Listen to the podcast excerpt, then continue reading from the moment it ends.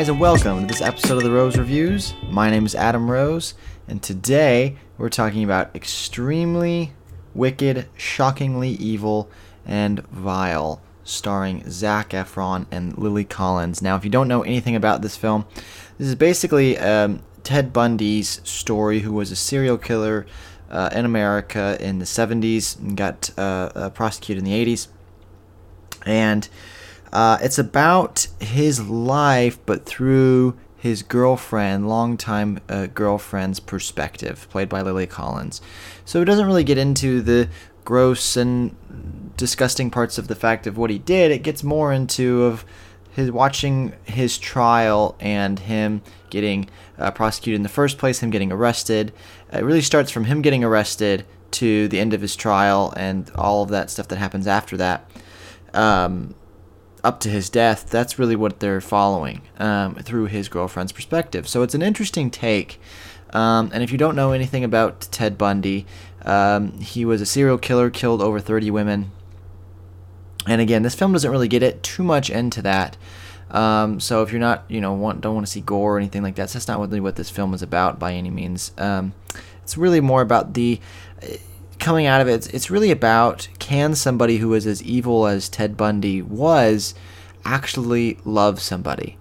And also, when we see people, are we really seeing all of them? Or are we, even people we know really well, are we just not seeing it? And is that possible? And that's really what this is about, because for so many years, people denied that his girlfriend, that she didn't know anything. They thought, oh, she had to have known something. And she really didn't know anything. Um, he wasn't that way around her and those types of things. So it's an interesting take. Um, and I got to say, coming out of it, I was anticipating it because I was excited to see Zac Efron's performance.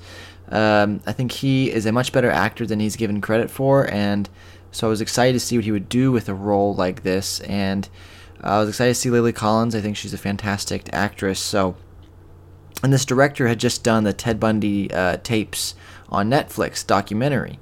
Um, and then he did this film version as well. So I was curious to see how, what he would do with this. And I gotta say, coming out, um, I thought it was a good film. I thought it was a good, it was it was well done. Um, not my favorite film, and, and the subject matter is, is quite dark, obviously, given the fact that this is real and these people really died, and this guy uh, was a horrible, horrible human being. Um, so it's hard to watch from that perspective, because you know all of this is real. Um, but from a very human perspective, especially the, the girlfriend's perspective, who did really go through this and is still alive today, it is a really interesting and, and deep story from her perspective. So it's an interesting film from that regard.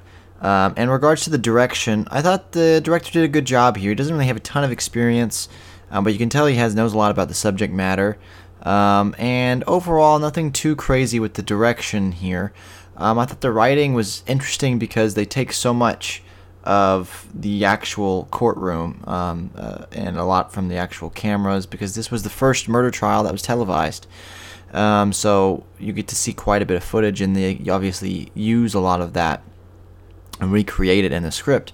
Um, this movie really, really more is about the performances, and from a filmmaking perspective, I think the performances were really well done. I thought they were good. Um, Zac Efron in particular, um, I thought really give a really great performance. He wasn't necessarily trying to do, and I don't know if this was his intention, but he wasn't trying to do a a, a version of Ted Bundy. He was, he was doing his version of who Ted Bundy is without trying to just mimic everything about him.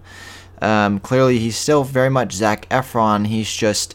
Um, you can see this menace between, you know, behind his eyes a little bit, and, and the way he talks, and he's smooth, and those types of things.